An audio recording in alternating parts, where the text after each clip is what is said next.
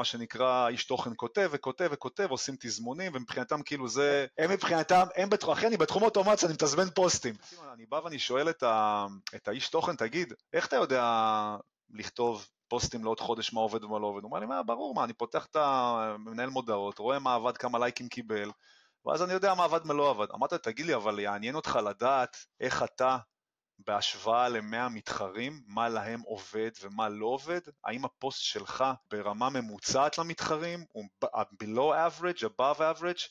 המערכות מחקר של ה-AI, תקשיבו, זה מבדים, הרי הן יודעות גם להוצאות תובנות מרקיטיאליות, והן גם יודעות להגיד לך, תקשיב, ברמה של יצירת תוכן, איפה אתה ביחס לשוק.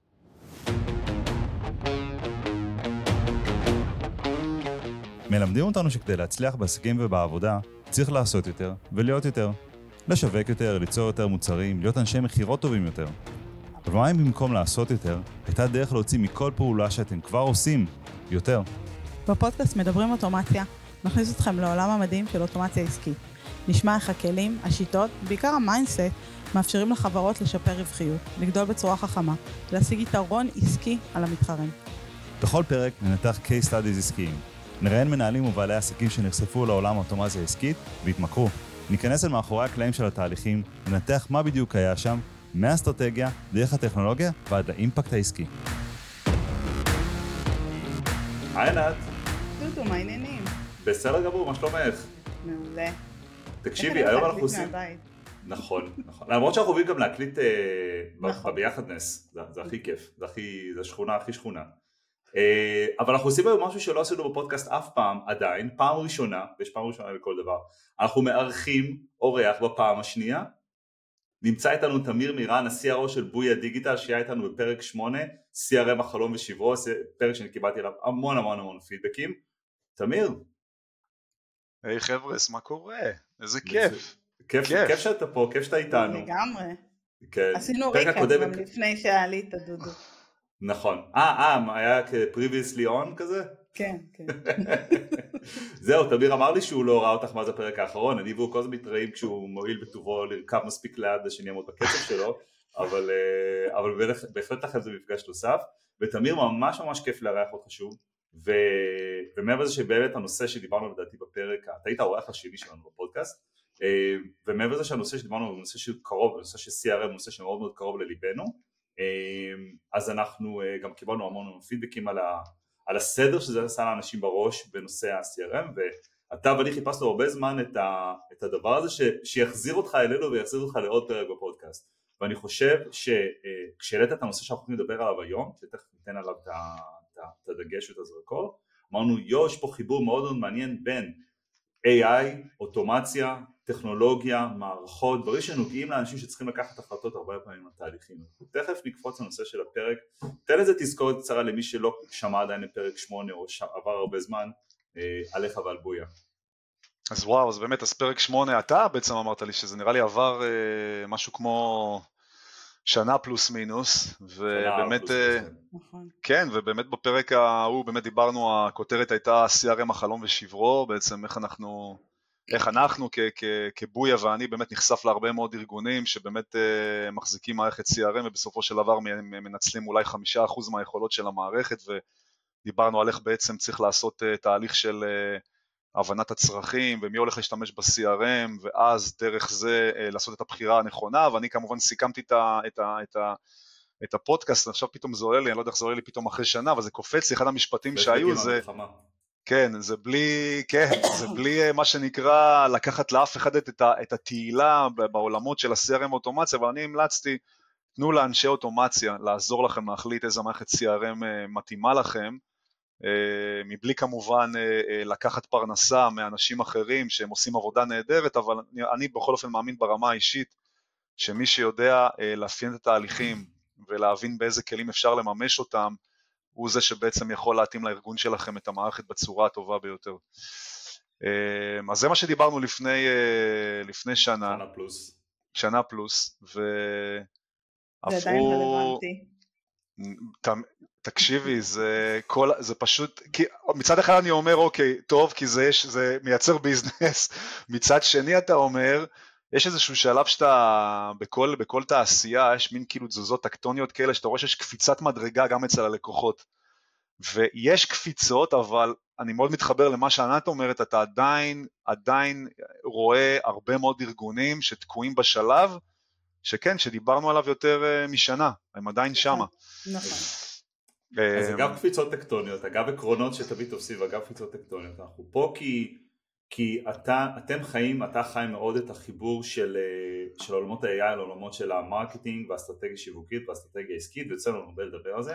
עכשיו אנחנו לא פודקאסט של AI, אבל אי אפשר להתעלם מזה ש-AI נמצא פה ו-AI הוא מדהים ולפני השידור הראיתי לשניכם האמת משהו מגניב שבניתי אתמול בלילה עם AI סתם כי היה לי רבע שעה פנויה אבל הוא באמת משהו שחשוב לנו ברמת התהליך העסקי ואולי ננתח אותו לעומק כשזה יהיה גמור אבל אה, מה שמאוד מעניין שנדבר עליו היום זה איך אתם כאג'נסי מושפעים אה, מהנוכחות וההימצאות של AI על, על כל אה, אה, גווניו השונים בעולמות של העבודה שלכם עם לקוחות ואיך הדבר הזה כן בסופו של דבר מתחבר לתהליכים העסקיים ולבחירת המערכות שזה אני חושב אחד הדברים שבשיחה שלנו אמרתי כאילו אוקיי הולד איט אנחנו לא, לא ממשיכים את השיחה עכשיו אנחנו נקיים אותה במסגרת הפודקאסט כי הדבר הזה בסוף משפיע על תהליכים ועל בחירת המערכות שאנחנו יודעים שמאוד חשוב כשמגיעים למערכות ומגיעים לברזלים אז החיבוריות וה-API והאינטגרציות וכל, וכל הדברים שיכולים לעשות כתוצאה מזה.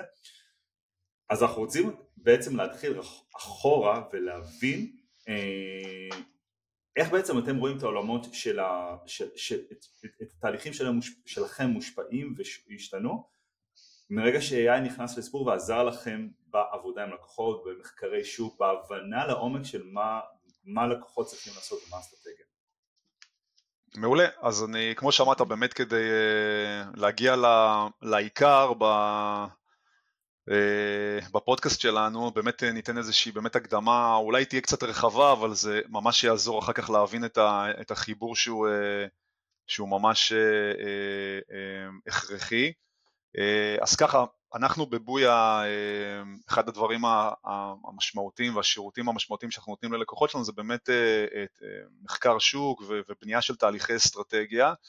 ואני אתעכב לזה ממש קצת בכמה משפטים, אסטרטגיה בדרך כלל אצל ארגונים נתפסת, כ, כ, נתפס סליחה, כתהליך אה, מסורבל, ארוך, קשה, שמצריך מהארגון הרבה מאוד תשומות ו, ובהרבה מאוד מקרים שמגיעים לסוף התהליך אין מימוש, אין מימוש של האסטרטגיה. אני יכול ו... להגיד, סליחה רגע שאני מקטע אותך, נגיד מה... כשעוד עבדתי באינטל לפני מלאן שנים, אז אתה יודע, זה, זה אסטרטגיה ממש על ללכת לאיזה off-site של שלושה ימים שלא נמצאים בעבודה ושזה מחיר גבוה ונתפס כבאמת, כאילו זה, זה עולה לי עכשיו שאתה מדבר כי זה נתפס באמת כמשהו מאוד uh, כבד וגדול uh, ומצד שני גם אנחנו יודעים שהיום מציאות משתנה באמת מהר, ודברים קורים מהר אפילו. גם החוויה שלי מלייצר איזושהי, איזושהי, איזשהו תהליך אסטרטגיה, זה כשמסיימים אותו, כבר עברה שנה. נכון. אי אפשר ליישם את זה בכלל. אז, אז כן לגמרי, איך מקצרים את הזמן הזה? ואיך מוציאים לפועל את האסטרטגיה? אז אתם נגעתם בדיוק באחד מהעקבים הכי גדולים, אחד זה הזמן, אוקיי? שאנחנו באנו והתחלנו לפרמט תהליך אסטרטגיה שיכול להתאים לארגונים גדולים, קטנים, ממש כמו שאנחנו אומרים ללקוחות שלנו, בואו תכירו את ה-ICP, מה ה-ideal customer profile שלכם, מה ה-pain שלו ואיך אתם יכולים לפתור אותו עם ערך. אז דבר ראשון, כמו שאתם אמרתם, זה הזמן. שתיים, זה איך אני לוקח את כל התוכנית המדהימה הזאתי ואני גם אה, אה מעביר אותה לשלב היישום, אוקיי? ממש בצורה מהירה, זה בעצם היה הפיין השני, ו...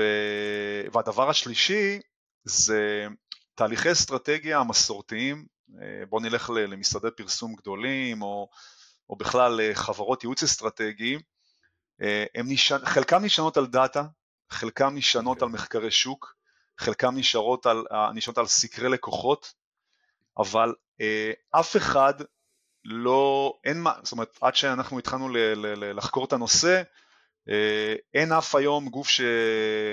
לא אגיד אף, אבל אין הרבה מאוד גופים שעושים תהליכי אסטרטגיה ונשענים על מערכת שיודעת לקחת את הדאטה המרקטיאלית בשוק ברמה התחרותית, הדאטה המרקטיאלית הדיגיטלית אני אומר, מדבר על, על כתבות, על בלוגים, על וובינרים, על איבנטים שמונדקסים אה, ברשת, אה, על כל התוכן ב social, יודעים לעבד את כל המידע הזה ולהביא לכם תובנות. עכשיו כולם יגידו, תקשיב, יש Google Analytics ויש search console ויש כל מיני מערכות חיצוניות שיודעות לעשות כל מיני מחקרים, SEMrush וכאלה, וטובים יותר ופחות טובים, יש הרבה מאוד מה שנקרא כלים שנמצאים בחוץ, אבל אין מערכת אחת שבאמת יודעת לתכלל את כל המידע הזה וגם ברמה מאוד מאוד מאוד גבוהה.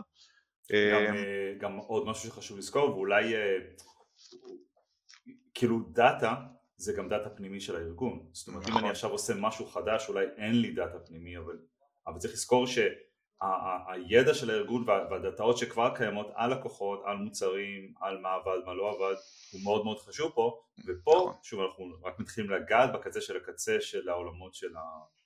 של גם אינטגרציה ונגישות לדאטה, הדאטה הזה חייב להיות נגיש בצורה שאפשר לעבור עליו ולא רק בלהוריד אקסלים ולנתח אותם.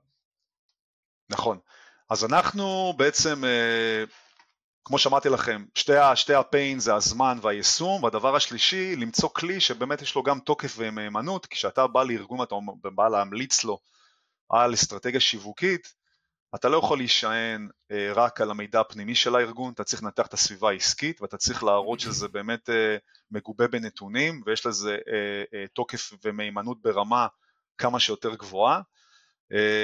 ואני לפני שנה וחצי נחשפתי למערכת, אחת המערכות, התחלתי משם, יש שם כאילו כמה מערכות שתכף נדבר עליהן שעושות את מה שאני כרגע מדבר עליהן, זה באמת עוד טיפה לפני שהתחיל כל הבאז של ה-AI בנובמבר, אה, זה נראה כאילו לפני עשר שנים, אבל זה בסך הכל היה בנובמבר 2022, 2022 התחיל, כן כן, נובמבר 2022 התפוצץ הסיפור של ה-AI ואנחנו נחשפנו לסיפור של ה-AI ברמה המחקרית עוד חצי שנה לפני כן, חברה, סטארט-אפ ישראלי שנקרא GetBrew, אני, זה המקום לתת גם פרגון למנכ"ל שלהם, מעיין, באמת איש מדהים ו- ו- וחריף וחכם, שבאמת בנה מערכת שמתכללת את כל מה שאמרתי כרגע, וזה בעצם אה, מערכת שיודעת לקחת את כל המידע אה, ולעבד אותו לתובנות הבאות. היא יודעת להגיד לארגון ברמה המרקיטיאלית, בכל שוק, אירופאי, אמריקאי, אייפאק, היא יכולה לנתח את עוצמת התחרות, היא יכולה להגיד לארגון על איזה נושאים המתחרים שלכם שמים ברמה המרקיטיאלית את רוב השיטונים,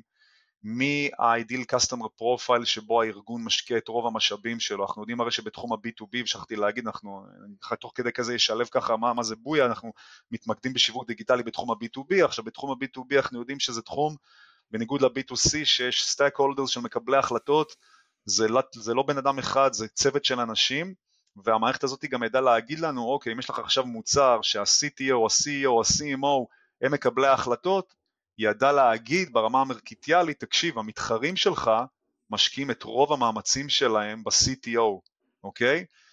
ויש שם עוד הרבה מאוד תובנות אה, שבעצם קודם כל נותנות BI מדהים לארגונים, כאילו מידע עסקי, מידע מודיעיני עסקי לארגונים שבאמת משנה להם, משנה להם את כל התמונה השיווקית.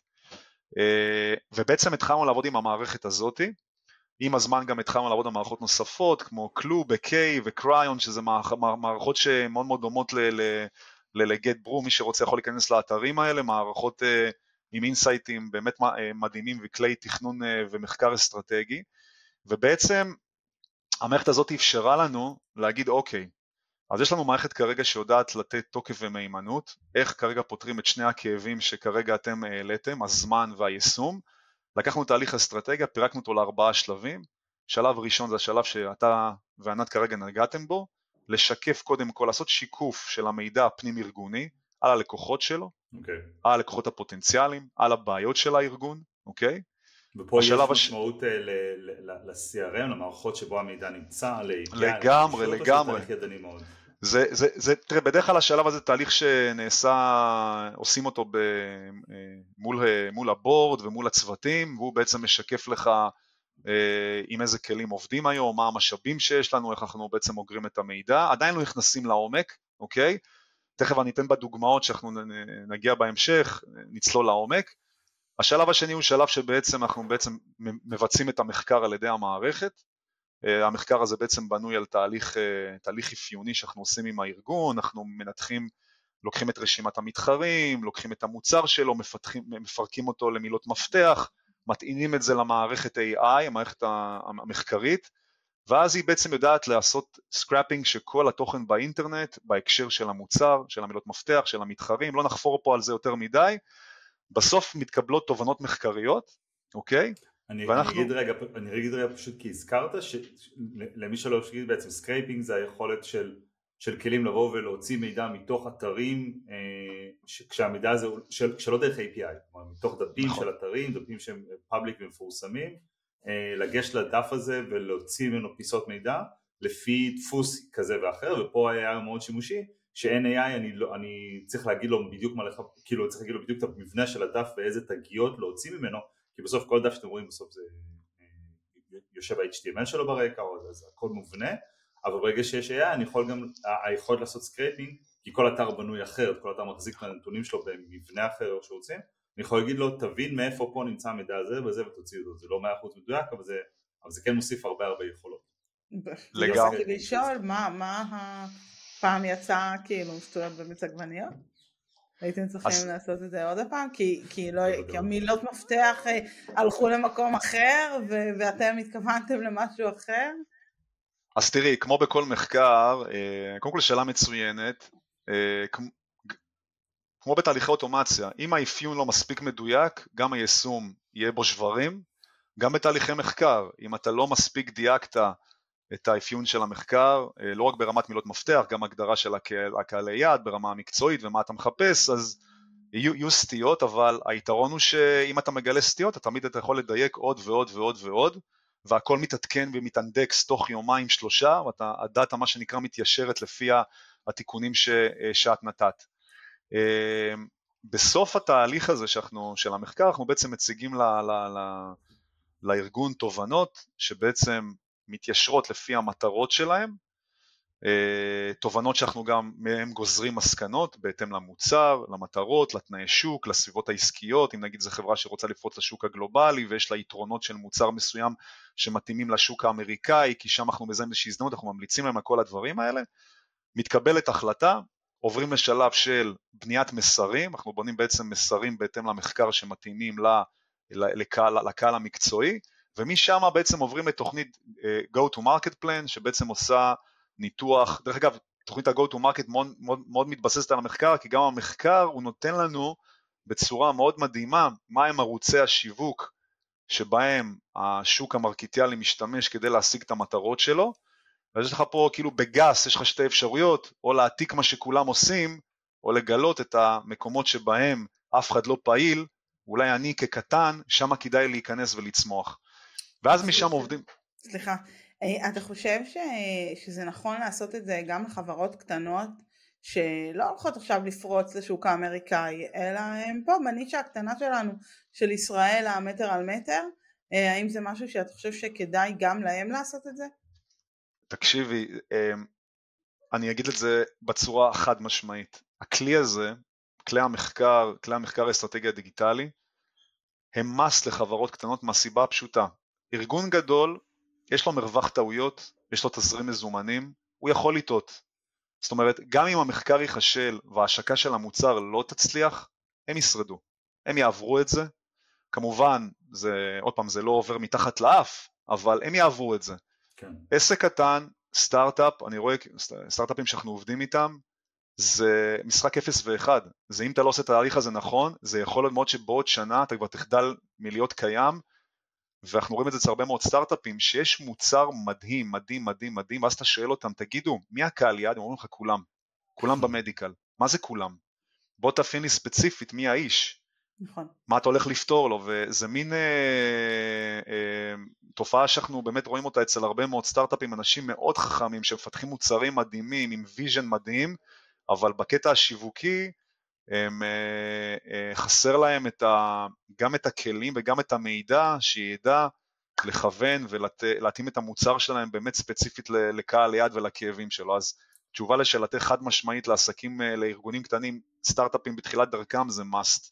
אני חושב שענת השאלה הזאת היא כל כך חשובה ותמיד התשובה שלך היא כל כך חשובה כי נורא קל להיות באמת במקום של טוב אני בונה מוצר כלשהו ושוב סטארט-אפ זה דרך אחת לבנות מוצר גם עסק גם עסק זעיר או עסק בין כולם בונים מוצרים בצורה כזאת או אחרת ונורא קל לבנות מוצר. גם שירות זה מוצר בסופו של כן, דבר. כן בדיוק. אם מצליחים בטח אם מצליחים לארוז אותו בצורה טובה. נכון.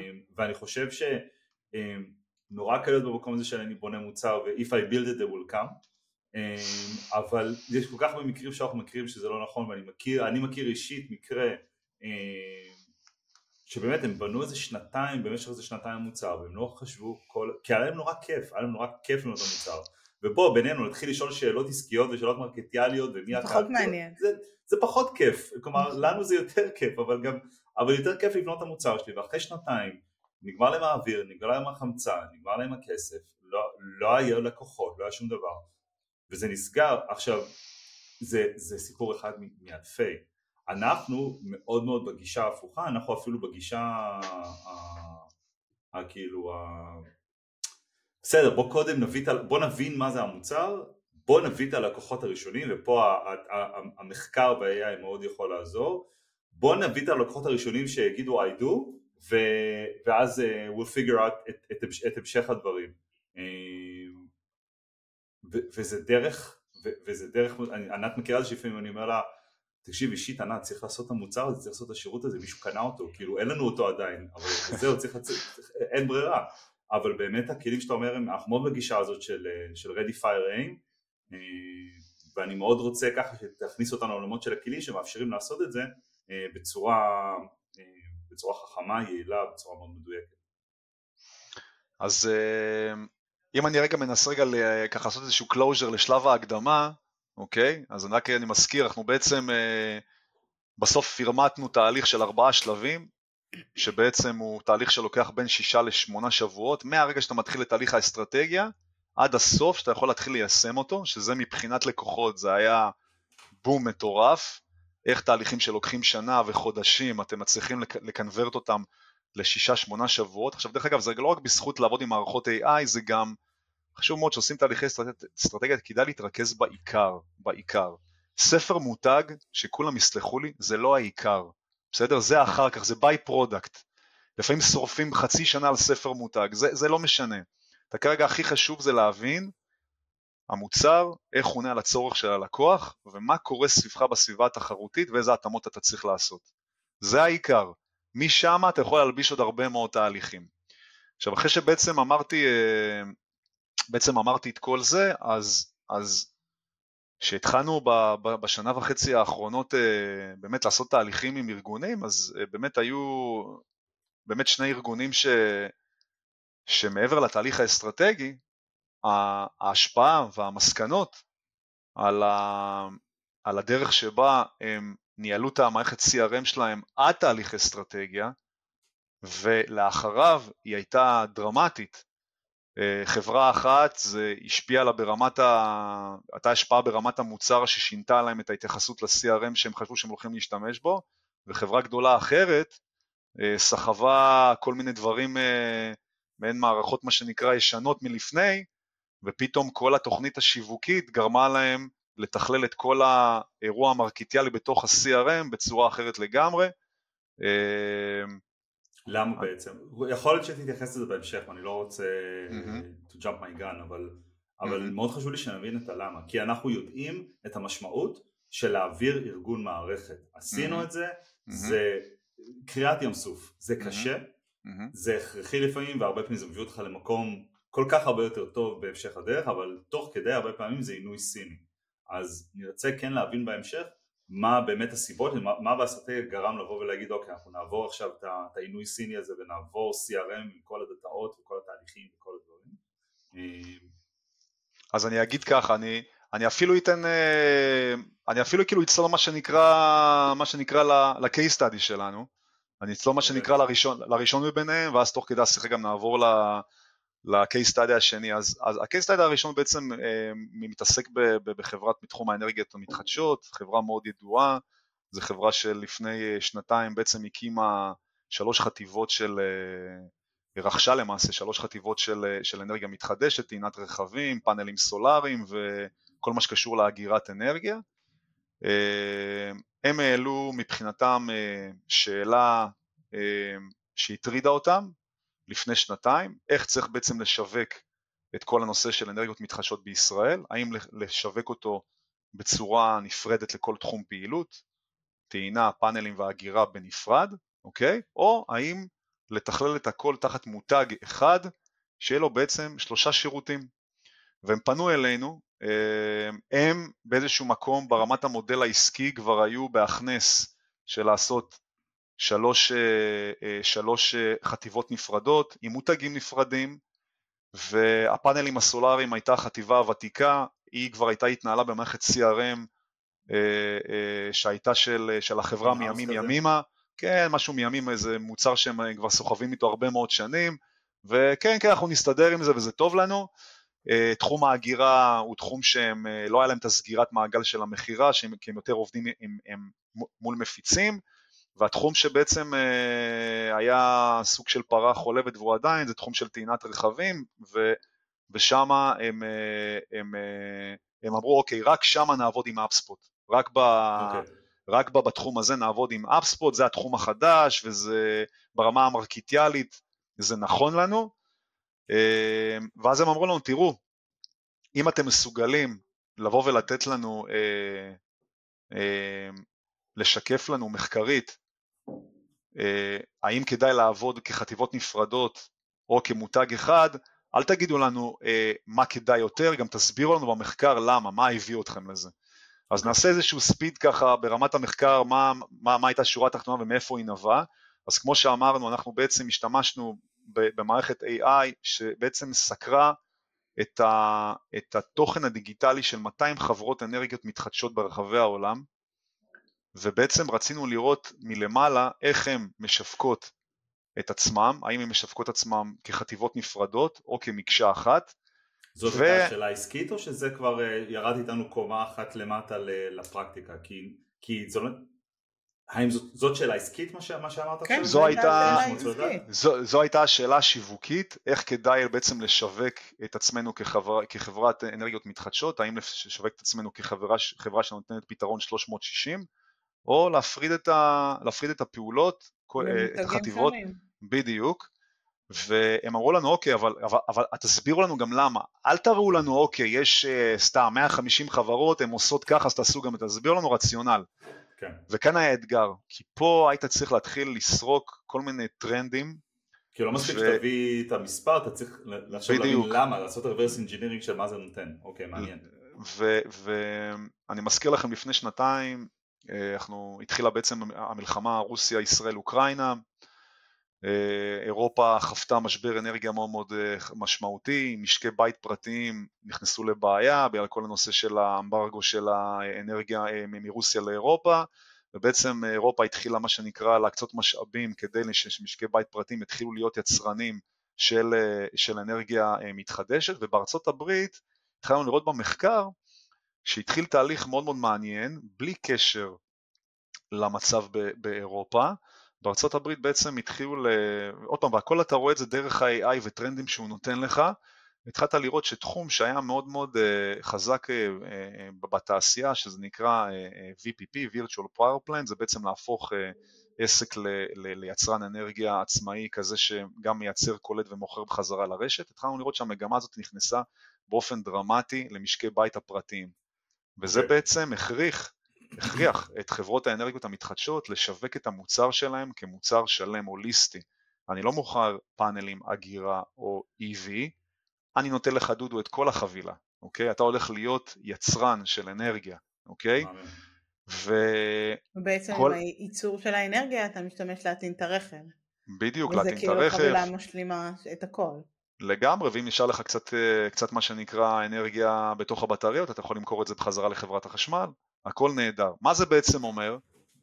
זה אומר, זה מרקיטיאלית כמובן, הם היו אה, עמומים מהמידע שהבאנו לפני שנתיים, היום זה מידע שכל מי שקורא אותו זה לא מפתיע אותו, לפני שנתיים המגמה הזאת הייתה ממש בהתחלה שלו, אנחנו זיהינו אותה.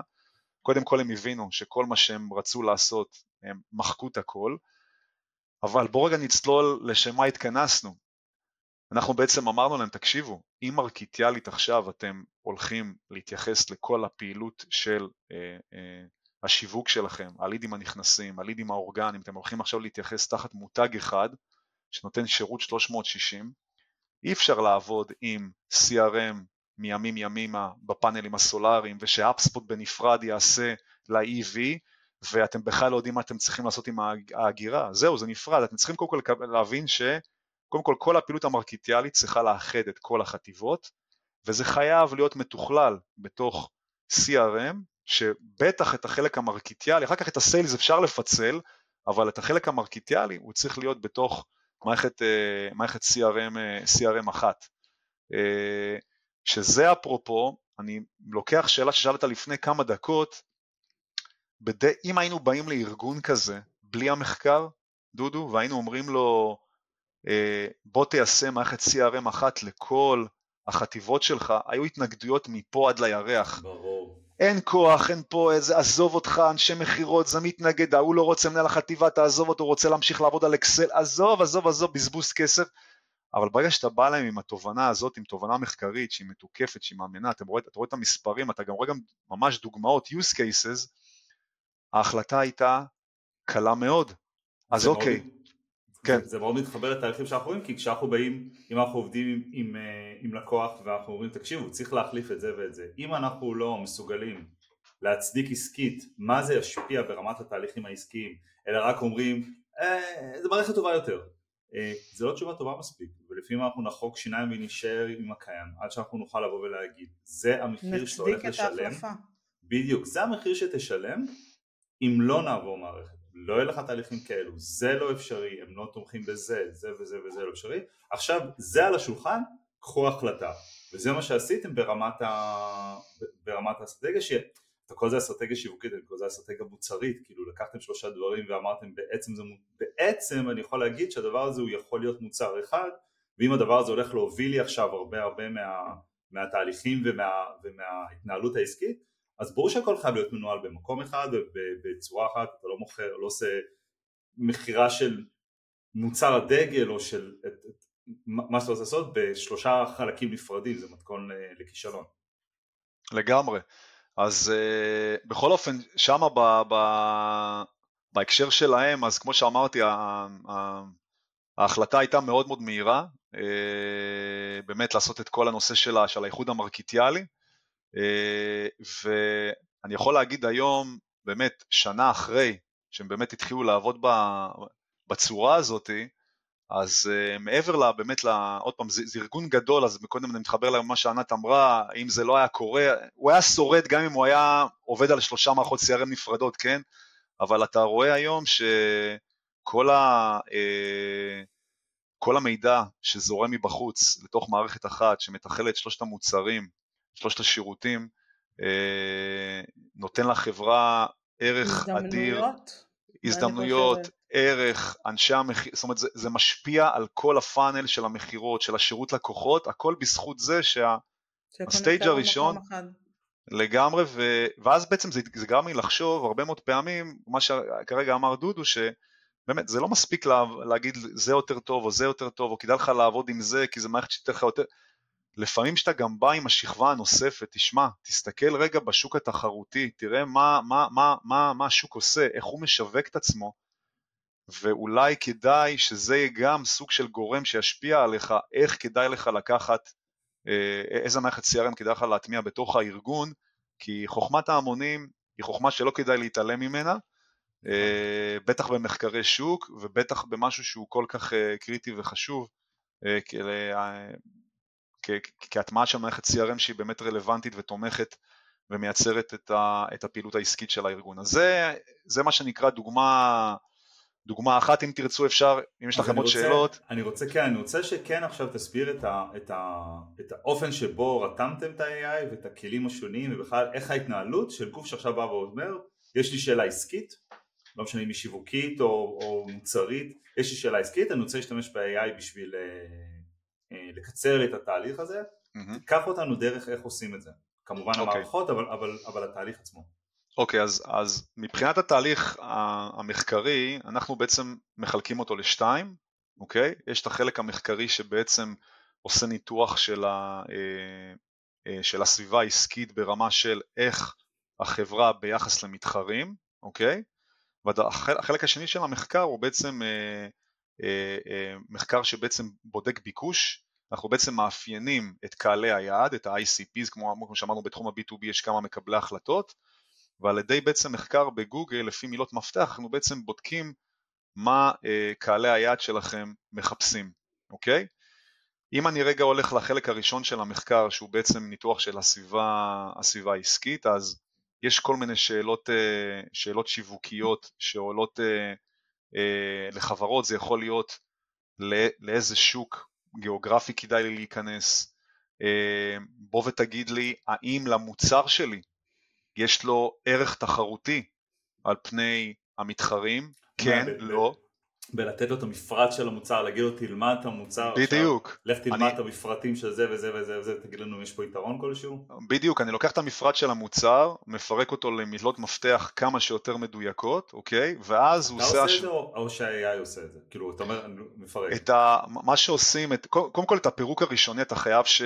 אתה חייב שילוב אה, של, אה, של עבודת צוות עם מישהו מהחברה, כי הם יודעים הכי טוב את הטרמינולוגיה המקצועית של המוצר, אז הם נותנים איזושהי רשימה ראשונית של מה מאפיין את המוצר הזה, אוקיי, ברמה, אה, ברמה של מילות מפתח, את זה אתה לוקח וקצת מרחיב, עושה דיוקים, ואז אתה מגיש את זה למערכת ה-AI והיא בעצם מייצרת השלמות, גם השלמות על המוצר שלך וגם מתחילה להשוות אותו מבחינת אה, הערכים והפיצ'רים שלו למה יש בשוק.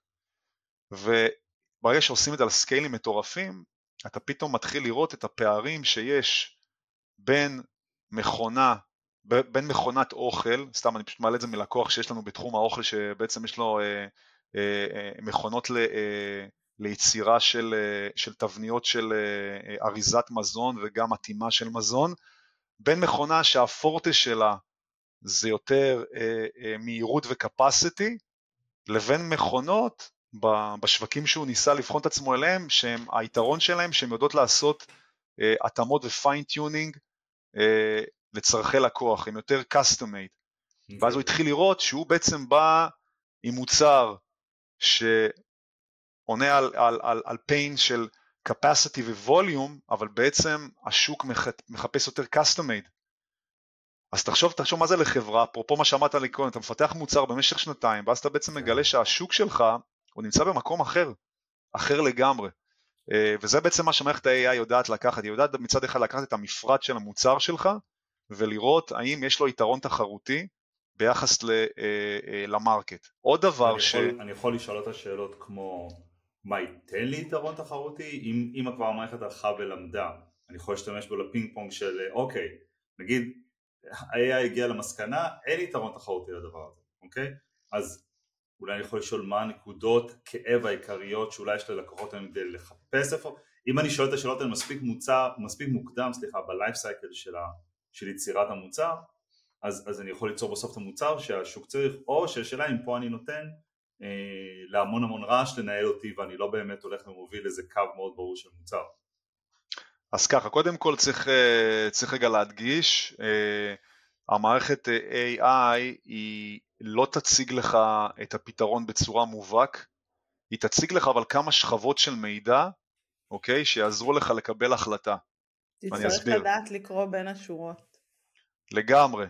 או יותר נכון לדעת, תראי בסוף כלי מחקר ככל שהוא יהיה מדהים, גם ברמת ה-AI, הרי מי שמבצע את המחקר נגיד זה אתה, בסדר? או צוות, אתם צריכים להסתכל על התובנות אה, ובסוף היום צריך לייצר איזושהי או יותר נכון להסתכל איפה ההזדמנות, איפה ההזדמנות הכי, הכי משמעותית, כי בסוף, בוא רגע נלך רגע צעד אחורה, מעבר למחקר של ה-AI, אה, יש גם דברים שאנחנו לא מעלים לתוך ה-AI, לדוגמה כל מיני אילוצים ארגוניים שאנחנו יודעים שיש בחברה, שזה לא רלוונטי למחקר. אה, זה יכול להיות... אני מניחה שגם לא יעלו איזה שהם פטנטים ש... ש... נכון, אין, כל מה שלא נמצא ברשת, כל מה שלא כתוב, לא יעלה, אוקיי? כל מה שלא כתוב לא יעלה, או כל מה שמה שנקרא מוסתר מהרשת לא יהיה, כי פה, ויש. כי, כי, כי פה, וזה משהו שחשוב שהרבה פעמים שוכחים, שכל המנויים של ה-AI וכל הדברים שהם uh, ציבוריים משתמשים במידע שאתה מעלה אליהם בשביל הלימוד הבא שלהם, זאת אומרת ככה הם נהיים חכמים מיום ליום, זה הלימוד, נכון. אל תעלו שם מידע סודי, ארגונים שרוצים להעלות לשם כל מיני דברים אה, מסווגים, סודיים או לא משנה מה זה יהיה, אה, צריכים איזה instance פרטי שלהם שיודעים שהוא לא חלק עכשיו מה, מהמוח הקולקטיבי אבל, mm-hmm. אבל זה בדיוק הסיבה של מה שאמרת, אם יש לכם משהו שהוא פנימי, אל תעלו אותו עכשיו, ל, לא משנה, ל Bard, ל ChatGPT, כי, כי זה הופך להיות עכשיו נחלת, נחלת הכלל. נכון. בצורה פנימית מופנמת לעושה. מצד שני, אם, אתם, אם יש שני אנשים בעולם שחושבים על אותו מוצר, ואתה יודע, אחד מקדים את השני, והוא מעלה את זה, אז לפחות אני יודעת שאני לא במשחק, כי יש מישהו שכבר על זה. אה, זה, זה משהו שרציתי לשאול, זה סטארט-אפים בימינו רוצים לפתור איזושהי בעיה ותמיד רוצים להיות ראשונים. וזה בעיה שלפעמים אין גם למה להשוות, כי אין לזה פתרון. אה, אולי יש פתרון דומה, אולי יש פתרון אה, בכאילו, אולי מנסים לפתור את זה, אבל הרבה מאוד פעמים היתרון הוא באמת למצוא פתרון, להיות ראשונים במתן פתרון לאיזושהי בעיה, ואז אתה בא ואתה עושה איזשהו מחקר שוק על משהו שהוא, שהוא, לא, מדו, שהוא לא בדיוק אותו דבר, כי אין אותו דבר כזה, ובשביל זה אני במשחק. נכון. אז, אז צריך לשים לב, בדיוק לקרוא בין השורות ולהבין האם אני מקדים את המאוחר, אה, אנחנו רואים את זה על ה... דיברת על אנרגיה מתחדשת, אנחנו מדברים על זה, היה לפני כמה שנים את, אה, את החברה של המכוניות החשמליות, ופשוט הקדימה את זמנה. Better Place, כן. נכון, היא הקדימה את זמנה, היא הייתה חברה מדהימה, אבל היא הקדימה את זמנה, והיא לא הצליחה לשרוד. וואלה, סיפרתי לנוגה הבת שלי על Better Place בשבת, איזה קטע. כמה הוא הקדים את זמנו, הוא באמת ממש ככה, זה סופר סופר חשוב, זו דוגמה מדהימה ללהיות שם ולהבין איפה אתה נמצא במשחק. אז לא תמיד ה-chat GPT ייתן לך את התשובה, אבל אה, צריך לקחת את זה בחשבון. כן, חשוב רק, רק להגיד דבר אחד, שאנחנו מדברים בעצם על כלי מחקר, אני רק אחדד עוד הפעם, אנחנו, זה לא, זה, זה מחקרים שכמובן משתמשים ב, ביכולות AI ברמת הניתוח וה, וה, והצלבת מידע והעיבוד באמת של אלפי ועשרות אלפי כאילו תכנים דיגיטליים. אה, אנחנו מדברים בעצם על מערכת שיודעת לתכלל כמעט כל מידע שנמצא בדיגיטל, תקשיבו זה פסיכי, בסדר? זה, זה ברמה של, אני ראיתי אתכם אפילו לרמה אה, טקטית שהיא קצת טיפה סוטה נגיד מה, מהנושא שיחה העיקרי שלנו, אבל דווקא לא. יש הרבה מאוד uh, חברות שאני, שאנחנו מלווים, אנחנו גם רואים כאילו תוך כדי כאלה שאנחנו מלווים ובסוף אנחנו לא ממשיכים איתם.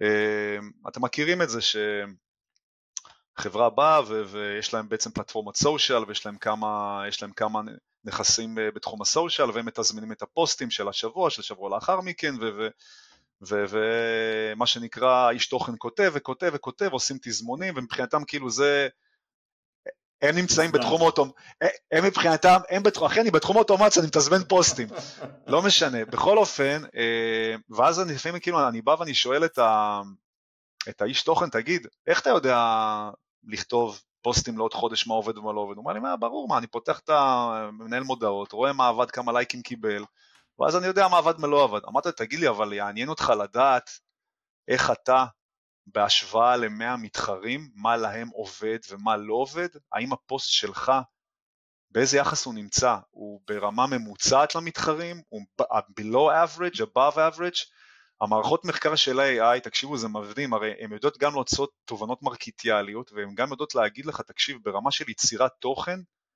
איפה אתה ביחס לשוק, האם הפוסטים שאתה מעלה בלינקדאין, מטא, whatever, אוקיי, שאתה כותב אותם, איך אתה מצליח ביחס למתחרים שלך, אוקיי? ברמה של כל okay. אוקיי. הפרמטרים של מערכות סושיאל. והן יודעות גם לכתוב לך בהתאם ל, ל, למידע שאתה חולק איתם על המערכות שלך ביחס למתחרים, את הפוסטים המושלמים. את זה, דרך אגב, אני אומר להם, בוא תכניס לתזמון שלך.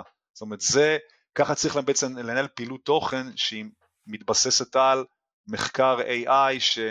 נוגע רק לתחום של כתיבת תוכן בתחום הסושיאל.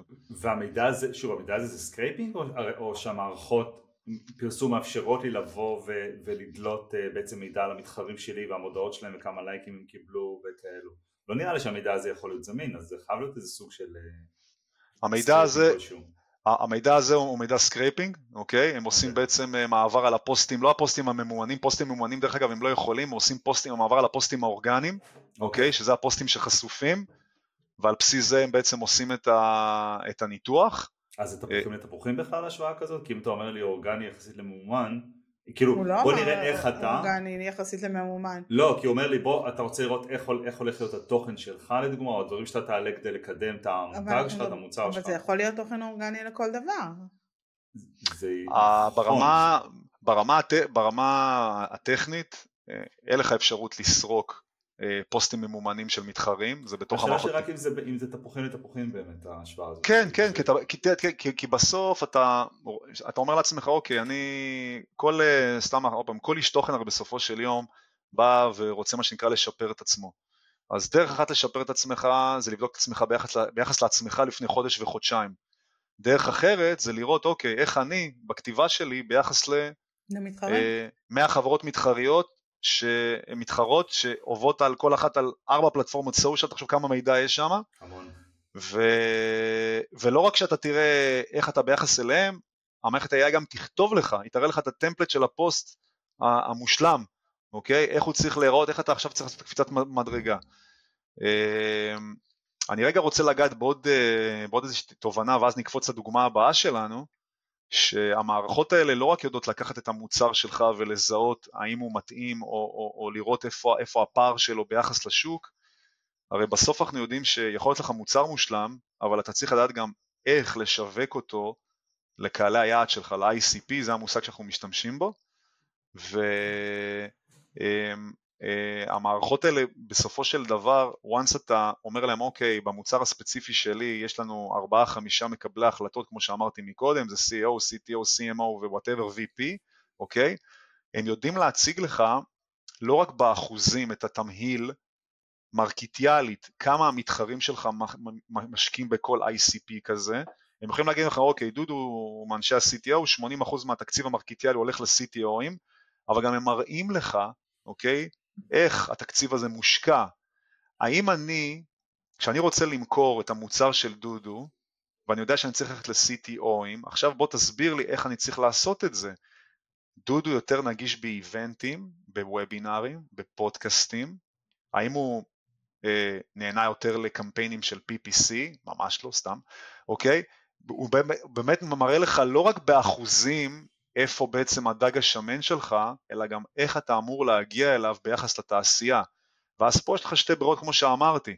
אתה יכול להגיד, אוקיי, כדי להגיע ל-CTOים כמו דודו, הם אוהבים לשמוע הרבה מאוד פודקאסטים, ופה אתה רואה שיש תחרות מהמתחרים בצורה, בצורה אגרסיבית, ואתה יכול לראות שבמקום העשירי, אוקיי, איבנטים זה משהו שאנשים כמו דודו הולכים אליו, לא משקיעים בו הרבה, יכול להיות שפה יש לך את ההזדמנות, אוקיי, מבחינה תקציבית, אוקיי, כן להיכנס לשם.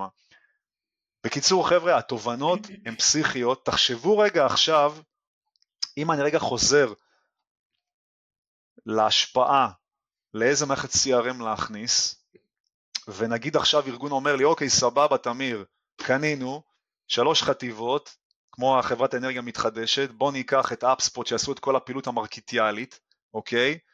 ואז צריך להתחיל, ואנחנו יודעים כש, שעל כל תהליך של אוטומציה שעובדים עליו מעבר לאפיון הטכני, אנחנו צריכים להבין את קהל היעד, מה עובד, מה לא עובד. תחשבו איזה יתרון תחרותי מערכת מחקרית כזאת יכולה לתת לנו כאנשי אוטומציה.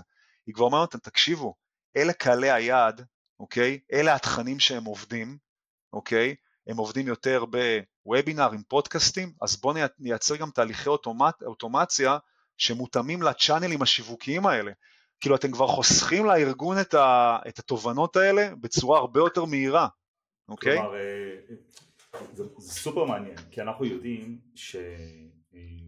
שהקמה של תשתיות, הקמה של תהליכים, הקמה של, אה, של סיסטמים עסקיים לוקחת זמן, ואנחנו יודעים את זה ואנחנו מכירים את זה ואנחנו, היום לשמחתי אנחנו עובדים עם לקוחות שגם מבינים את זה ובאים כאילו, הם, הם באים לצאת למסע הזה, אבל גם כשזה לוקח זמן בגלל שזה לוקח זמן, ואפילו כשמבינים את זה, השאלה של מאיפה מתחילים היא נורא נורא אה, מהותית, כי אני יכול לבנות את הכל, אבל להתחיל מהמקום הלא נכון ואז ל, ל, ל, להפסיד הרבה בדרך, או, או לעשות, אה, לא, שיעבור הרבה זמן עד שאני אוכל לקצור את הפירות הזה, או שאני יכול להחליט ממקום שהוא כבר, יש לו נגיעה לשטח, כבר דברים קורים שם, כבר אני יכול לקחת תהליך קיים, אנחנו תמיד אומרים שאנחנו אוהבים את המקומות שבהם כבר אה, מים זורמים בצנרת, יש כבר לידים שמדברים איתם, יש כבר מוצרים שמוכרים אותם, כי אז אפשר לבדוק את ההיפותזה ואת השאלות בצורה יותר... אנחנו בעצם אה, חוסכים, אנחנו בעצם חוסכים את כל הניסוי וטעייה. בוא נעשה וובינר, נראה אם זה יעבוד. בוא נכון. נעשה פרסום ממומן, נראה אם זה יעבוד. דרך אגב, עדיין, עדיין הוובינר יכול לא לעבוד, זאת אומרת עדיין יכול להיות שאני אעשה וובינר ואני לא אביא מספיק נרשמים, עדיין יכול להיות שהפיץ שלי בוובינר לא יהיה מספיק טוב. אבל, ש... אבל כנראה שמשהו בהתנהלות לא, לא נכונה, ופה תמיר בא ואומר וואלה כאילו שימו לב למתחרים שלכם זה עובד, אז כן. תבדקו מה עשיתם. אומרת, אתה כן מכיר את זה, את, אותו, את אותה חברה שבאה אליכם ואומרת לכם תקשיבו אנחנו אה, אשפים בוובינארים, תבנו, תבנו לנו תהליך אוטומציה ששולח עניינים, הקלטות, מיילים, מעביר את הכל, עושה לי מה שנקרא, מתכלל את כל האירוע. נכון. ותחשוב שהייתי בא אליך לאותה פגישה, והיית אומר לך, את שלך פגישה, דודו תקשיב, אני יודע שהוא רוצה שתבנה לו את האוטומציה לוובינארים שלו, אבל תקשיב, ברמת השוק הכלי הזה מת, הוא מפספס פה, הוא צריך יותר להשקיע בתחום אחר, תחום של איבנטים, תחום של פודקאסטים. תחשוב כאילו מה, הבן אדם מחבק אותך עם דמעות בעיניים, הצלת אותי, אתה, השקעתי הון תועפות בתהליך שמרקיטיאלית לא באמת עוזר לי. נכון. יש לנו יותר מ... אה, אה,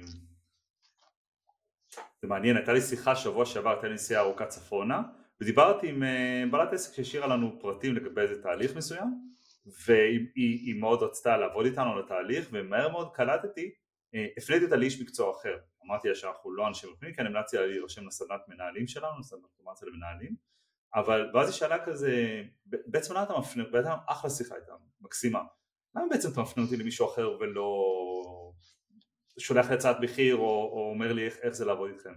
אמרתי לה כי מתוך הדיבור, מתוך שהבנתי שמה שאת צריכה, הדבר, האבן המרכזית פה שאת צריכה בתהליך היא, היא לא אבן מרכזית שאנחנו נותנים, זאת אומרת אם היית לקוח שצריך את המקומות שבהם אנחנו באמת יודעים לתת, לעשות את, את העבודת עומק ואת התהליכים המדהימים והיה גם צריך את הדבר הנוסף הזה שאת צריכה, זה היה איזה אתר ספציפי, אז אין בעיה, היינו לוקחים את זה כי, כי אסטרטגית יודעים לטוות לסלול שם כביש מדהים ו, ו, ולנסוע עליו ואת הדבר הזה היינו מספקים לך כשירות נוסף ומתחילים כל המשנה וזה כל כך מרכזי במה שאת צריכה, שאת צריכה ללכת לאיש מקצוע שזאת ההתמחות שלו גם לה אני חושב, זה, זה הרבה יותר נכון ומדויק, גם לנו אה, כמי שבסוף רוצים שהלקוחות שלנו יצליחו, אה, לדעת להגיד ללקוח מסוים לא, זה מאוד מאוד חשוב, כי אני לא אייצר שם את הניצחון שאני יכול לייצר עם לקוח אחר, ואנחנו רואים את זה כל הזמן, כשאנחנו נכון. הולכים על דברים שהם הפורטה שלנו, אה, ולקוחות שיש להם כאבים, אפילו אם, לא, אם אין לנו מושג איך לפתור אותם,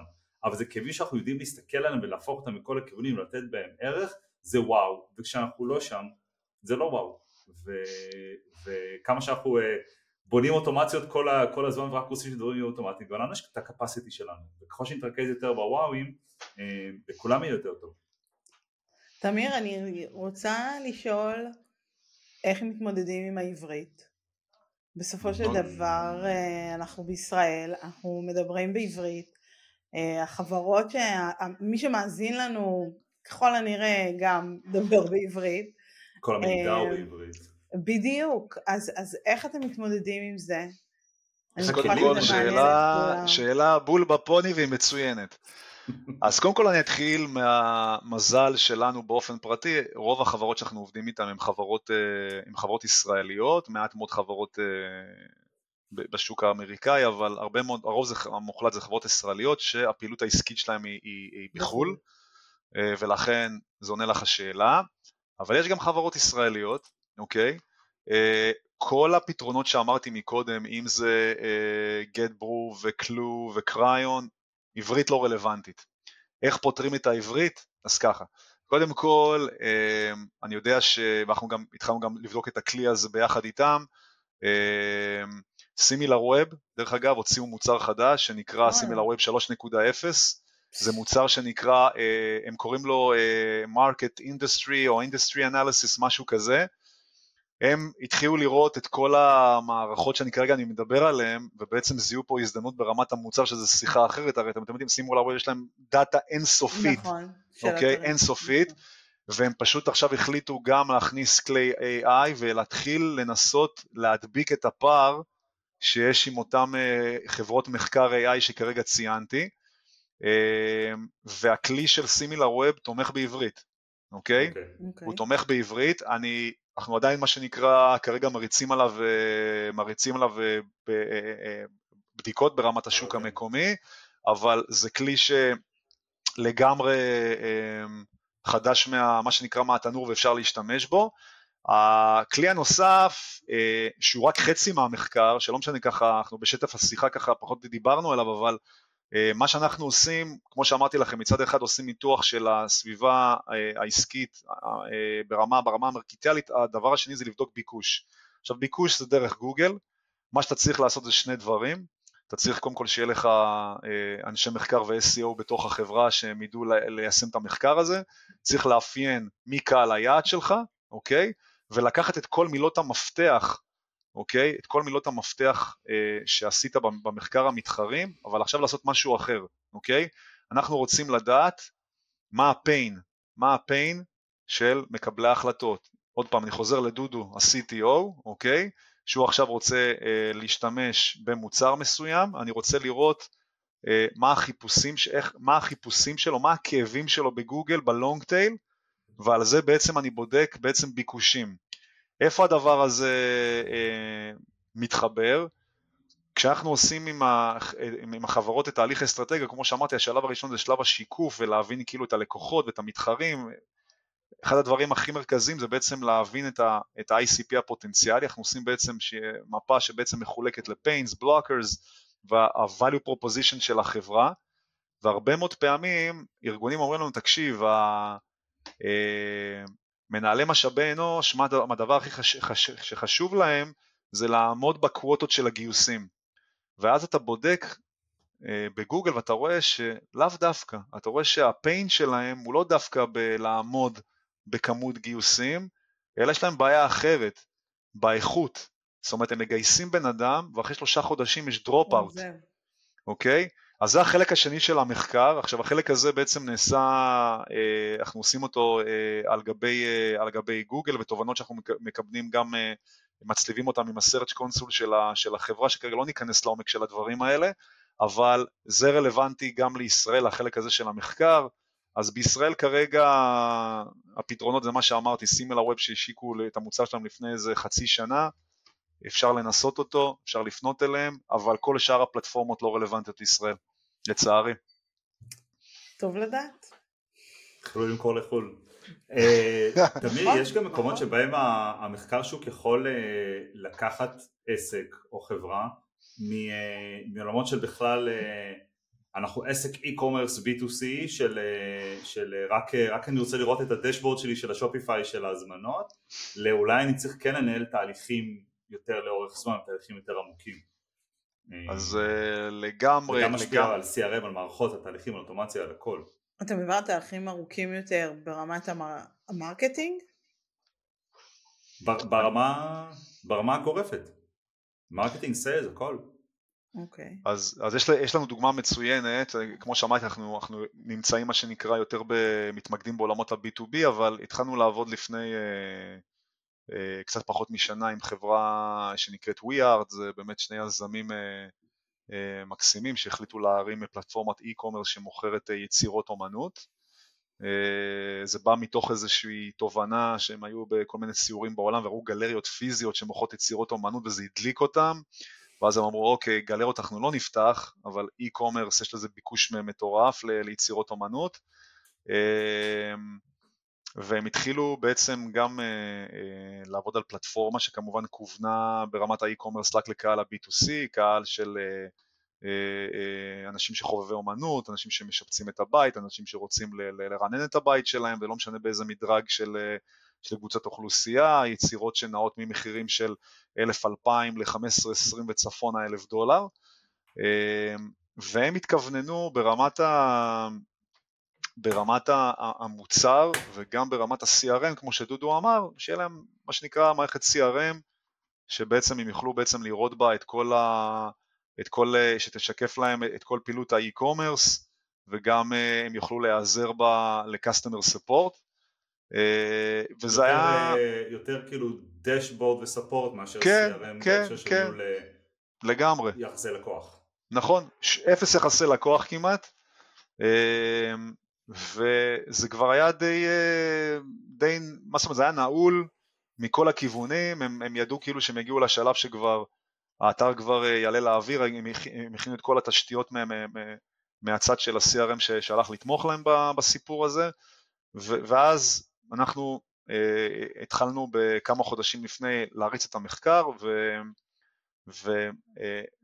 ומהשאלה uh, שלהם הם רצו להבין ברמה השיווקית שנבדוק להם, uh, uh, זה היה יותר נוגד, קשור מה שנקרא למוצר, היה להם מה שנקרא איזה סוג של ערפל על איך המוצר הסופי שלהם אמור להיות, אני רק אתן איזושהי הקדמה, בתחום האי-קומרס הוא מתחלק בגס, בתחום האי-קומרס ובתחום האומנות, הוא מתחלק בגס לשני קהלי יעד, יש את הקהל של lovers, art enthusiastic, אוקיי? ויש את הקהל של ה-art collectors, אוקיי? אה, שאלה חבר'ה יותר כבדים, אלה חבר'ה שהם הולכים לאוקשנס והם יותר מה שנקרא, מה שנקרא מחפשים לעשות סחר ומינוף ליצירות אמנות ולא באמת לתלות אותם אה, בסלון, וזה שני קהלים שונים. אה, שתי פלטפורמות האי-קומרס הן שונות לגמרי לשני, הקהלים, לשני הקהלים האלה. אז דבר ראשון בעצם המחקר שלנו קודם כל רצה לתת להם איזשהו מענה, קודם כל להבין אה, איך השוק בנוי מבחינת תמהיל, האם רוב האתרי האי-קומרס פונים יותר, יותר, יותר, יותר ל-B2B או, או ל-B2C, ובכלל להבין מה, איך בנוי בכלל אתר אי-קומרס אה, בתחום האומנות, בתחום ה-B2B, איזה מרכיבים צריכים שיהיו לו, למרות שזה משהו שפחות בשלב הזה עניין אותם, כמו שאמרתי, הם התרכזו ב-B2C, ותוך כדי שבדקנו את, את שני התחומים האלה, אפרופו איך מוצר אמור להיות בנוי, ושיחתנו מלפני רבע שעה עשרים דקות מה מערכת AI יכולה לעשות, אז באמת הצגנו בעצם את כל הפיצ'רים שיהיו באתר שלנו, והתחלנו להשוות אותם לפיצ'רים שיש באתרי e-commerce שמוכרים אמנות בתחום ה-B2C. והמחקר okay. התחיל לרוץ, ואחרי שבועיים שלושה שהדאטה מתחילה להיאסף ומתחילים להתגבר תובנות, פתאום אנחנו רואים כאילו איזשהו בלוק ברמה של ה-preferences של המוצר, אנחנו רואים תחום שנקרא איבנטים. בהתחלה חשבנו, אוי ואבוי, איזה באג, הרסנו את כל המחקר, מאיפה הדבר הזה הגיע, בכלל לא הבנו מה, מה, מה הקשר לאיבנטים, עוד פעם, אירועים בתחום האומנות, למכירה של יצירות אומנות. Uh, למראית עין בהתחלה זה היה נראה כמשהו שאין לו קשר, כי אתה לא מצפה okay. אוקיי. למצוא את הדבר הזה בפנים, ואז, אפרופו, זה משהו שענת שאלה מקודם, וגם אתה שאלת, כאן ה-AI הוא לא יכול לעזור לך, הוא מראה לך, אוקיי, תקשיב, יש פה איזשהו יישום, פיצ'ר, שהוא מאוד מאוד בולט בכל האתרים, הוא מציג לך אותו, עכשיו כשאתה פותח אותו אתה מתחיל לראות ממה האיבנטים האלה בנויים, ואז התחלנו לראות שבאתרי e-commerce שמוכרים אומנות לקהל, לקהל הרחב, יש להם סקשנים כמו באתרי תרבות ופנאי, שאתה עכשיו רוצה ללכת אה, ולקנות אה, ולהזמין מקום למסעדה, אם אני אהיה אתר טיימוד ואני אכתוב לך על חמש המסעדות הכי טובות בתל אביב ואני אתן לך איזשהו דירוג שלהם, אתה תבחר אחת מהם, וסביר להניח שאולי גם זה גם יניע אותך להזמין אצלהם מקום, כן, לא. אבל זה בהחלט מעודד רכישה, זה, זה מחמם אותך.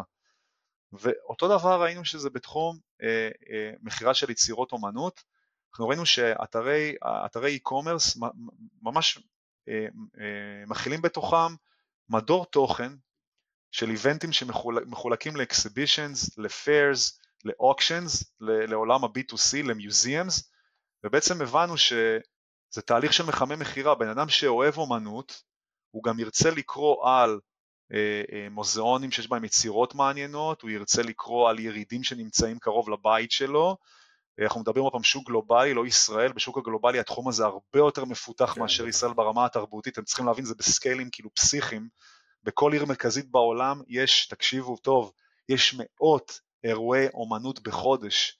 זה וואו. כאילו נשמע לכם לא הגיוני, אבל אנחנו קצת שונים תרבותית משאר העולם.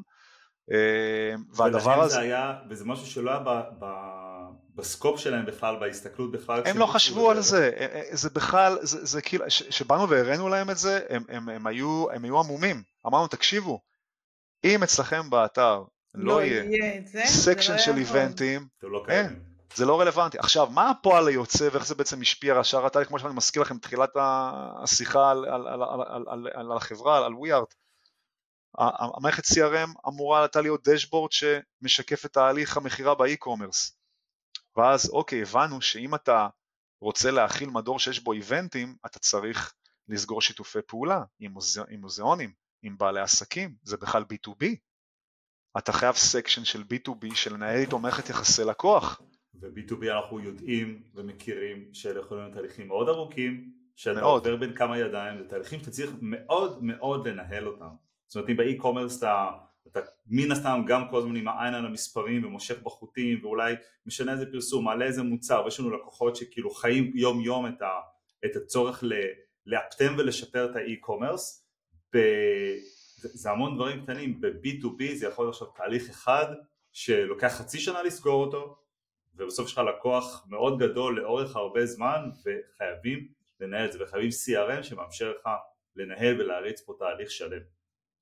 אז אה, חד משמעית מה שאתה אמרת וזה, וזה תקשיבו הפועל היוצא של כל הניהול מערכת קשרים הזאת היא פשוט גם פה אה, חייבה אותם, פשוט חייבה אותם אה, להיכנס פה לעוד שלב, להטמיע פה עוד שלב בכל התהליך, תהליך מקביל אה, וגם פה, דרך אגב, אם אני מסתכל על הדוגמה הראשונה, גם פה זה יחסית היה קל, כי היית מצפה שתבוא לשני יזמים שכבר מאוד מגובשים ויודעים מה הם רוצים ויודעים שזה המערכות שהם הולכים לעבוד איתם, היית מצפה שתהיה פה איזושהי התנגדות, אבל once אתה בא מתוך מחקר שוק שמגובה בנתונים ואתה מראה להם, תשמעו חבר'ה זה לא 2, 3, זה כל השוק ב-B2C, מי שמצליח עובד ככה, אין פה שאלה בכלל. גם אני אוקיי. חושב שמי שבא ונכנס ליזמות בטח ליזמות חדשה, והוא לא מאוד גמיש מחשבתית, אתה לא יכול לקחת החלטה על הכל ולשנות הכל, אה, ב... לא, יש, יש עדיין תהליך שצריך לרוץ עליו בתקציבים והכל, אבל אתה חייב לבוא גמיש מחשבתית, וזה בעצם מה שאתם עושים אתם לוקחים את, ה, את ה, איזה, איזה כיוון כלשהו ואתם באים ללקוחות ואומרים תקשיבו, אנחנו יוצאים לדרך, לא בהכרח אנחנו נגיע למה שאתם סימנתם בתור ה... כלומר, אנחנו רוצים להגיע לאותו יעד, לא בהכרח אנחנו ניסע באותו הכביש שאתם uh, חשבתם, אבל אנחנו לא יכולים להתעלם מזה שדאטה ומחקר ו- ושקלול של כל הנתונים יכול בעצם לעזור uh, ולהגיע לשם, ואגב האוטומציות שעושים ל-B2C, ל-e-commerce B2C והאוטומציות שעושים למכירות B2B הן שונות לחלוטין, אני לא אשלח ל-B2B לאיש קשר שלי בארגון היי, hey, נטשת עגלה, חמישה אחוז הנחה, לא, אני מבשל פה עסקה ארוכה, אבל באי-קומרס זה כלי הכי לגיטימי בעולם והכי סופר שימושי, אז גם ההבנה הזאת היא מצריכה מערכות שונות, והיא מצריכה גם את השאלה של אוקיי, עכשיו איך בתוך כל אחד מהתהליכים אנחנו משתמשים בכלים, בידע, במקצועיות ובאוטומציה בשביל אה, למקסם אותם, אה, מאוד למקסם אותם. לי היו מקרים של עסקאות B2B ששלוש שנים, אני זוכר, זה היה סמנכ"ל באיזה חברת טכנולוגיה שהכיר אותי מהסטארט-אפ שעבדנו ביחד שאחרי, ש... משהו כמו שלוש שנים אחרי הפגישה שלנו מתקשר ואומר דודו, יש תקציב, בוא ואז אני צריך להגיד לו, תקשיב, תודה, אני כבר לא בתחום הזה, כאילו, אני כבר לא עושה את מה שאתה, כאילו, תהליכים ארוכים וזה, התובנה הזאת של עכשיו צריך בשביל הדבר הזה לנהל CRM אחר באוטומציות אחרות, בתהליכים אחרים והכל לקבל אותה בשלב לפני שהאתר עלה לאוויר. זה priceless כמובן שאם היה אפשר לקבל אותה לפני שעשו את ההטמעה הראשונית הראשונית זה עוד יותר priceless אבל uh, בסדר זה, זה עדיין בזמן. עדיין נשמע שזה היה בזמן. לגמרי, זה גם היה בזמן וגם פה דרך אגב ידענו באמת אה, כמו שאמרתי לכם הכלי מחקר אומרים לך אוקיי זה לא רק פיצ'ר או עוד יישום שאתה צריך בתוך המוצר שלך הוא גם מראה לך לא רק את הסוגי איבנטים, איך אתה בעצם יכול לייצר, כאילו איך אתה בעצם אה, אה, יכול להתחיל אה, לייצר קשרים עסקיים עם אותם מוזיאונים, עם אותם אנשים שמארגנים את הירידים, הוא ממש מראה לך את התוכן הרלוונטי שכבר אתה יכול ליצוק אותו לתוך תהליכי אוטומציה ולהתחיל לחמם את הקהל. אני יכול לתת גם אנשי קשר? כן. לא, לא, אנשי קשר זה לא, אנחנו... זה... אהבתי, אהבתי. אגב, פה את לוקחת אותי לתחום אחר לגמרי, אבל אה, את יודעת, זה תחום אפור, אלה כבר תחומים נכון, אפורים. נכון. אלה כבר תחומים אפורים שאנחנו... זה פודקאסט אחר. כן, שאנחנו מאוד... אני אומר לכולם, תיזהרו בתחום האפור, תיזהרו. ממש. אה, לגמרי. אה, אז, אז בכל אופן, אם אני ככה מנסה רגע לסכם את שתי, ה, באמת, את, את, את, את שתי הדוגמאות ובכלל כאילו מה, איך אנחנו בכלל היום מסתכלים על, אה, אה, על תהליכים ו, ובאמת השכבה הזאת, השכבת מידע הזאת, שאיתה אנחנו היום מסוגלים, עוד פעם זה לא לכל ארגון, אנחנו לא, אנחנו לא מייצרים תהליכי מחקר כל שני וחמישי, כי זה תהליכים ארוכים שמצריכים גם הרבה מאוד משאבים, גם מהצד שלנו, אבל אנחנו כן יודעים להגיד היום לארגונים שאנחנו מזהים אחת מהתופעות הבאות, או קיבעון, או סוג של עצלנות, או שאתה רואה שחסר להם מידע, אנחנו אומרים להם, תקשיבו, התהליך האסטרטגי לא רק יעזור לכם לשווק את המוצר שלכם יותר טוב ולייצר ניצחונות ועסקאות, אלא גם המחקר הזה גם יעשה לכם מהפכה אה, בכלים, בברזלים שאתם משתמשים בהם, יהפכו אתכם למכונה משומנת יותר, מדויקת יותר, גם חסכונית יותר בסוף היום. כי אני אומר, אם יש לך מערכות שעובדות ומשיגות את המטרה, הן בעלות ערך, הן שוות את הכסף שאתה שם עליהן. כן. אה, וזה משהו שהיום אנחנו באמת אה, ממש לוקחים אותו כבילד אין בתוך ה... שנגיד שלקוח אומר לי, תגיד, אז בתהליך האסטרטגיה, תן לי רגע, תן לי רגע רשימה של כל התוצרים והבנפיט שאני אשיג, אשיג ממנו, אנחנו לא שמים למטה, תקשיב, זה יכול להשפיע על אה, אה, אה, תהליך רכישת ה-CRM או ישנה לך את ה-CRM או תהליכי אוטומט, אנחנו עושים את זה ממש למעלה, תקשיב, זה אחד הדברים הראשונים שיעשו לכם שינוי, שינוי תפיסתי עמוק, וזה לא יהיה ככה, זה ממש יהיה מגובה בדאטה, אתה תרגיש עם זה טוב, יהיה לך קל לקבל כן. את ההחלטה. אז שאלה... באופן כללי דאטה זה כוח. נכון. חד משמעי. נכון. שאלה אחרונה, אולי, אולי לא, אולי לענת יש עוד שאלות, אבל המערכות שציינת, הן יודעות להתמשק ל-CRMים קיימים ולהוציא מהם מידע? אז זהו, אה, אפשר להשתמש, המערכות CRM יודעות להשתמש, המערכות האלה יודעות להתממשק עם הדאטה של הלקוח שלך, אוקיי? אה, זאת אומרת, אם נגיד אתה אומר לי, תקשיב, אה, בוא תבדוק לי את הדבר הבא, אוקיי? זה בדרך כלל כמעט ולא קורה בתהליכי אסטרטגיה כי זה, כבר, כי זה ברמה הטקטית, אבל כמו שאמרתי לכם מקודם שיש נגיד כלי שטוב לכותבי תוכן בתחום הסושיאל, נגיד אתה עכשיו אתה בא ואתה אומר לי, תקשיב, אה, בוא ניקח מילות מפתח של התנגדויות שאני מקבל מלקוחות שלי, אוקיי? בוא כן. תיתן לי מה שנקרא את ה... את ה... את ה... את, ה... את ה checkbox. את החמש נקודות בדיוק, את ה checkbox שאותו איש מכירות, אה, לצערי הרב לא כולם ממלאים את זה כמו שצריך, אבל בוא נגיד יש לנו עכשיו מה שנקרא dashboard של sales שמראה לנו את כל, את, אה, את כל ההתנגדויות, אני יכול לקחת אותם, בסדר? ומה שנקרא לטעון את זה למחקר, בסדר? ואז בעצם אה, אה, לעשות, לעשות, בעצם, לעשות בעצם בדיקה, אוקיי? אלה הנושאים שעולים מתוך הסירובים שלנו, אוקיי? בוא תסביר לי, אוקיי, איזה פער יש בין ההתאגדויות לבין הדרך שבה המתחרים שלי משווקים את המוצרים שלהם. אני אתן לכם דוגמה. אוקיי. כי הרמת לי פה סוג, סוג של הנחתה לתחום אחר. אה, יש לנו לקוח בתחום ה-HR, בתחום ה-SAS, והוא אה, במשך שנים, הם השקיעו מילות מפתח שקשורות ל-talent assessment, ל-risk assessment, כל מה שקשור לאבחון של, אה, לאבחון של ההתאמה שלך לתפקיד ברמת הכישורים שלך וברמת המסוכנות שלך לארגון.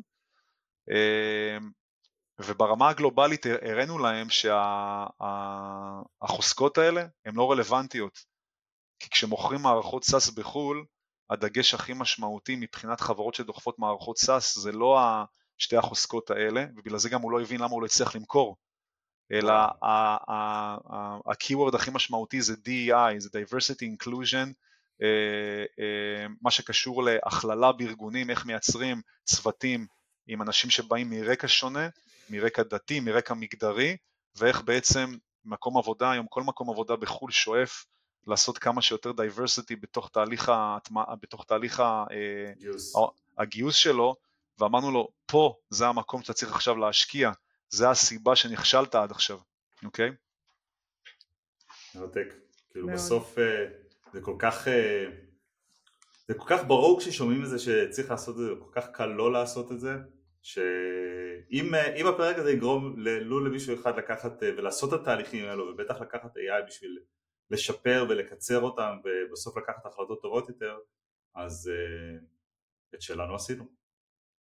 לגמרי. תמיד יש לנו פינה בפודקאסט, אה, דבר אחד שלמדתי על אוטומציה השבוע, סטגדוש, אני לא יודע איך עושים את ה... אה, שלנו להוסיף את הסטגדוש אה, תוך כדי, כי שאנחנו מקליטים פרונטלית יש לנו את הסטגדוש. אבל נשמח לשמוע ממך דבר אחד שלמדת על אוטומציה השבוע. אה, זה משהו שאני, האמת, לומד אותו משבוע לשבוע. קודם כל, כל הזמן לומדים, אבל אני, תמיד אני אומר, אה, באמת, בסוף, בסוף, מעבר, באמת, אנחנו חיים באמת בתקופה מדהימה. כל כך הרבה יישומים, כל כך הרבה אפשרויות. אפשר באמת uh, לבנות חלליות ל, ללקוחות שלנו, אבל גם. בסוף, keep it simple, כאילו זה מה שאני לומד משבוע לשבוע, גם אני לפעמים כ, כ, באינטראקציות ללקוחות, יש לפעמים את הנטייה קצת להיות, להציג את זה נוצץ יותר ומורכב יותר, אבל הפשוט ובעל הערך הוא תמיד מנצח, ואני חושב שבתהליכי אוטומציה מה שאני לומד כל הזמן, לא רק השבוע הזה, זה באמת איך לקחת uh, בעיות מורכבות או בעיות מהותיות ומורכבות שהלקוח חושב שזה מאוד מורכב לפתרון ולמצוא לו את היישום הכי פשוט, לפעמים זה יכול להיות בשני צעדים ופתרת לו את הסיפור. כן. אמ, זה בכל אופן מה שאני למדתי השבוע. אנחנו מתים על זה, אנחנו מתים על זה שמשהו הוא נראה נורא פשוט, אבל אנחנו יודעים כמה מוח יש מאחורי הקלעים, יש, אה, כשנוגה הבת שלי הייתה בת שנה היא ידעה לקחת אייפון ולהעביר תמונות ימין, לעשות swipe ימינה שמאלה להעביר תמונות וכאילו אתה אומר המכשיר הזה הוא כל כך חכם מתחת לפני השטח ומתחת למכסה מנוע אבל הוא כל כך פשוט למתפעל שילדה בת שנה כבר הבינה את הכל, כל מה שהיא צריכה לדעת. מצד שני, מצד שני היום אני לא מצליח לנתק אותה מהאייפון דרך אגב, זה בעיה. צריך לזכור שהפתרונות הקלים אה, שלאו דווקא הפתרון צריך להיות מורכב, זאת אומרת יכול להיות שהוא, שהוא, שמישהו כבר פתר את זה ולא להתחיל להמציא את הגלגל. אלא Keep it simple זה גם לקחת משהו קיים שפתר לך את הבעיה ולא להתחיל, לא לנסות להמציא את זה. אמ, כל אני, כך צודקת. ממש ככה, אבל מעבר לזה גם אני רוצה שתזכרו שבשביל למצוא את הפתרון צריך להיות ב mindset הזה של Keep it simple. זאת אומרת אנחנו הולכים עם זה וכל הזמן חושבים על זה אבל לקוחות לפעמים לא מצליחים לראות את הדבשת של עצמם.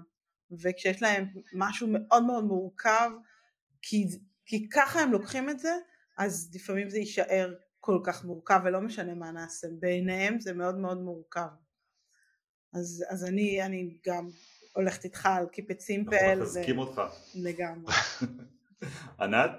Uh, אני גיליתי אתמול, ממש ממש אתמול, משהו uh, מגניב לגמרי.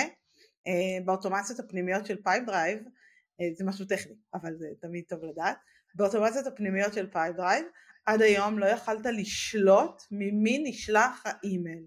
בעצם אם אתה עושה אוטומציה של update deal, אלה עומד בתנאים האלה והאלה, ואז send email, send email using template, ואתה יכול לבחור מאיזה כתובת מייל יישלח המייל. Pipedrive הגדילו אה, לאפשר ולחבר כמה כתובות, כמה תיבות מייל לכל חשבון ובאותה אוטומציה אתה יכול לבחור מאיזה חשבון אה, יישלח המייל יש להם עוד דרך לעשות עד שזה יהיה דינמי לחלוטין. אה, אבל אנחנו בדרך. נכון, אבל אנחנו בדרך.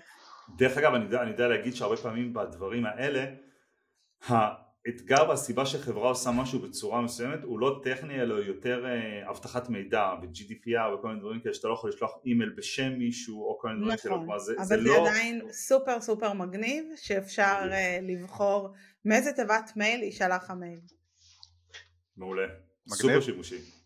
אה, טוב הגיע תורי והזכרתי בתחילת הפרק שבניתי לנו פנימי תהליך שבעצם עובד על, ש, שלוקח בעצם חשבוניות של הוצאות ומנתח אותן וייצר לנו דשבורד להבין הרבה יותר טוב את ההוצאות שלנו, הניהול, לשפר את הניהול הפנימי שלנו. ורציתי מן הסתם לקחת את, אה, את OpenAI שנתח את החשבוניות כי כל חשבונית של המבנה אחר לא רוצה להתחיל לעשות regular expressions וכאלו. אה, אז בניתי תהליך שיושב על הדרופבוקס שלנו ויודע לקרב ורוצה לנתח את החשבונית. גם OpenAI דיברתי על זה בפרקים אחרים יודע להוציא structure data בסוף במייק. ממש את זה צריך לך JSON עם כל הפרמטרים שאתה רוצה אבל הוא יודע לעבוד רק על קבצי טקסט, הוא לא יודע לעבוד על קבצים בינאריים ומה שעשיתי בהתחלה זה לקחתי את, אני, אה, אני צריך לקחת PDF של חשבונית ולהפוך אותו לטקסט, לקחתי את אה, pdf.com, מערכת שאנחנו עובדים איתה היום לניתוח של PDF שבעצם המירה לי את זה וזה עבד חצי קלאץ' אה, ואז בעצם שיניתי את זה שבמקום זה אני עובד עם Cloud Convert, למי שלא מכיר זה שירות שיש, אתם יכולים להיכנס אליו גם היום, cloudconvert.com, אומר לך מכל פורמט לכל פורמט וזו מערכת שזה פתרון והוא נורא זול גם, אנחנו עבדנו איתו כבר שנים. נכון. ואיכשהו שכחתי אותו, הוא היה מוטמע עמוק בתוך תהליכי אוטומציה, שכחתי שקלאוד קונברט קיים וכשהחלפתי את ה-convert מ-PDF call ל-Cloud convert שלוקח את PDF מייצר לי בסוף טקסט ואז הזנתי את זה לתוך OpenAI בפיילוט שעשיתי יצא מושלם, כמעט מושלם, מה שנקרא, אני נותן לו, אה, נותן לו איזה כמה נקודות לשיפור, אבל יצא מצוין, אז השילוב הזה פשוט הוכיח את עצמו יפהפה, גם לדעת להמיר PDF לקובץ S, גם להגיד, לדעת להגיד, הרי ב-AI בסוף הרבה זה מה הפרומפט שאני מזין אותו, אז להגדיר את הפרומפט בצורה מאוד מדויקת, להגיד לו זה הקובץ, זה המבנה, זה מה שיש פה, כל הדברים האלו, עבד מדהים, אז אה, דבר אחד שלמדתי על אוטומציה, אז אולי זה דבר אחד שנזכרתי על אוטומציה השבוע, וזה Cloud Convert, אחלה דבר, עם אינטגרציה למייק, עם אינטגרציה. ברור. מדליק? בואו נתחיל לבשל את הפרק השלישי שאתה מגיע לפה. יאללה, יאללה. תודה רבה. תודה לכם חבר'ה. באמת נתת לנו פה insight לתוך הדבר הזה, אה, והיה מאוד מאוד כיף. תודה תמיר, תודה ענת. תודה, תודה רבה. ביי לכולם. ביי ביי. חברים, עד כאן הפרק. אנחנו ממש מקווים שנהניתם, שהפקתם ערך, שלמדתם משהו חדש. השיתוף שלכם חשוב לנו. חשוב לנו להגיע לאנשים שהתוכן שלנו יכול לעזור להם בעסק, בעבודה, אפילו בחיים. ואנחנו נשמח מאוד אם תוכלו לדרג אותנו באפליקציית הפודקאסט שאתם מאזינים בה ממש ממש עכשיו. אנחנו מודים לכם על ההאזנה, תודה רבה ואחלה יום.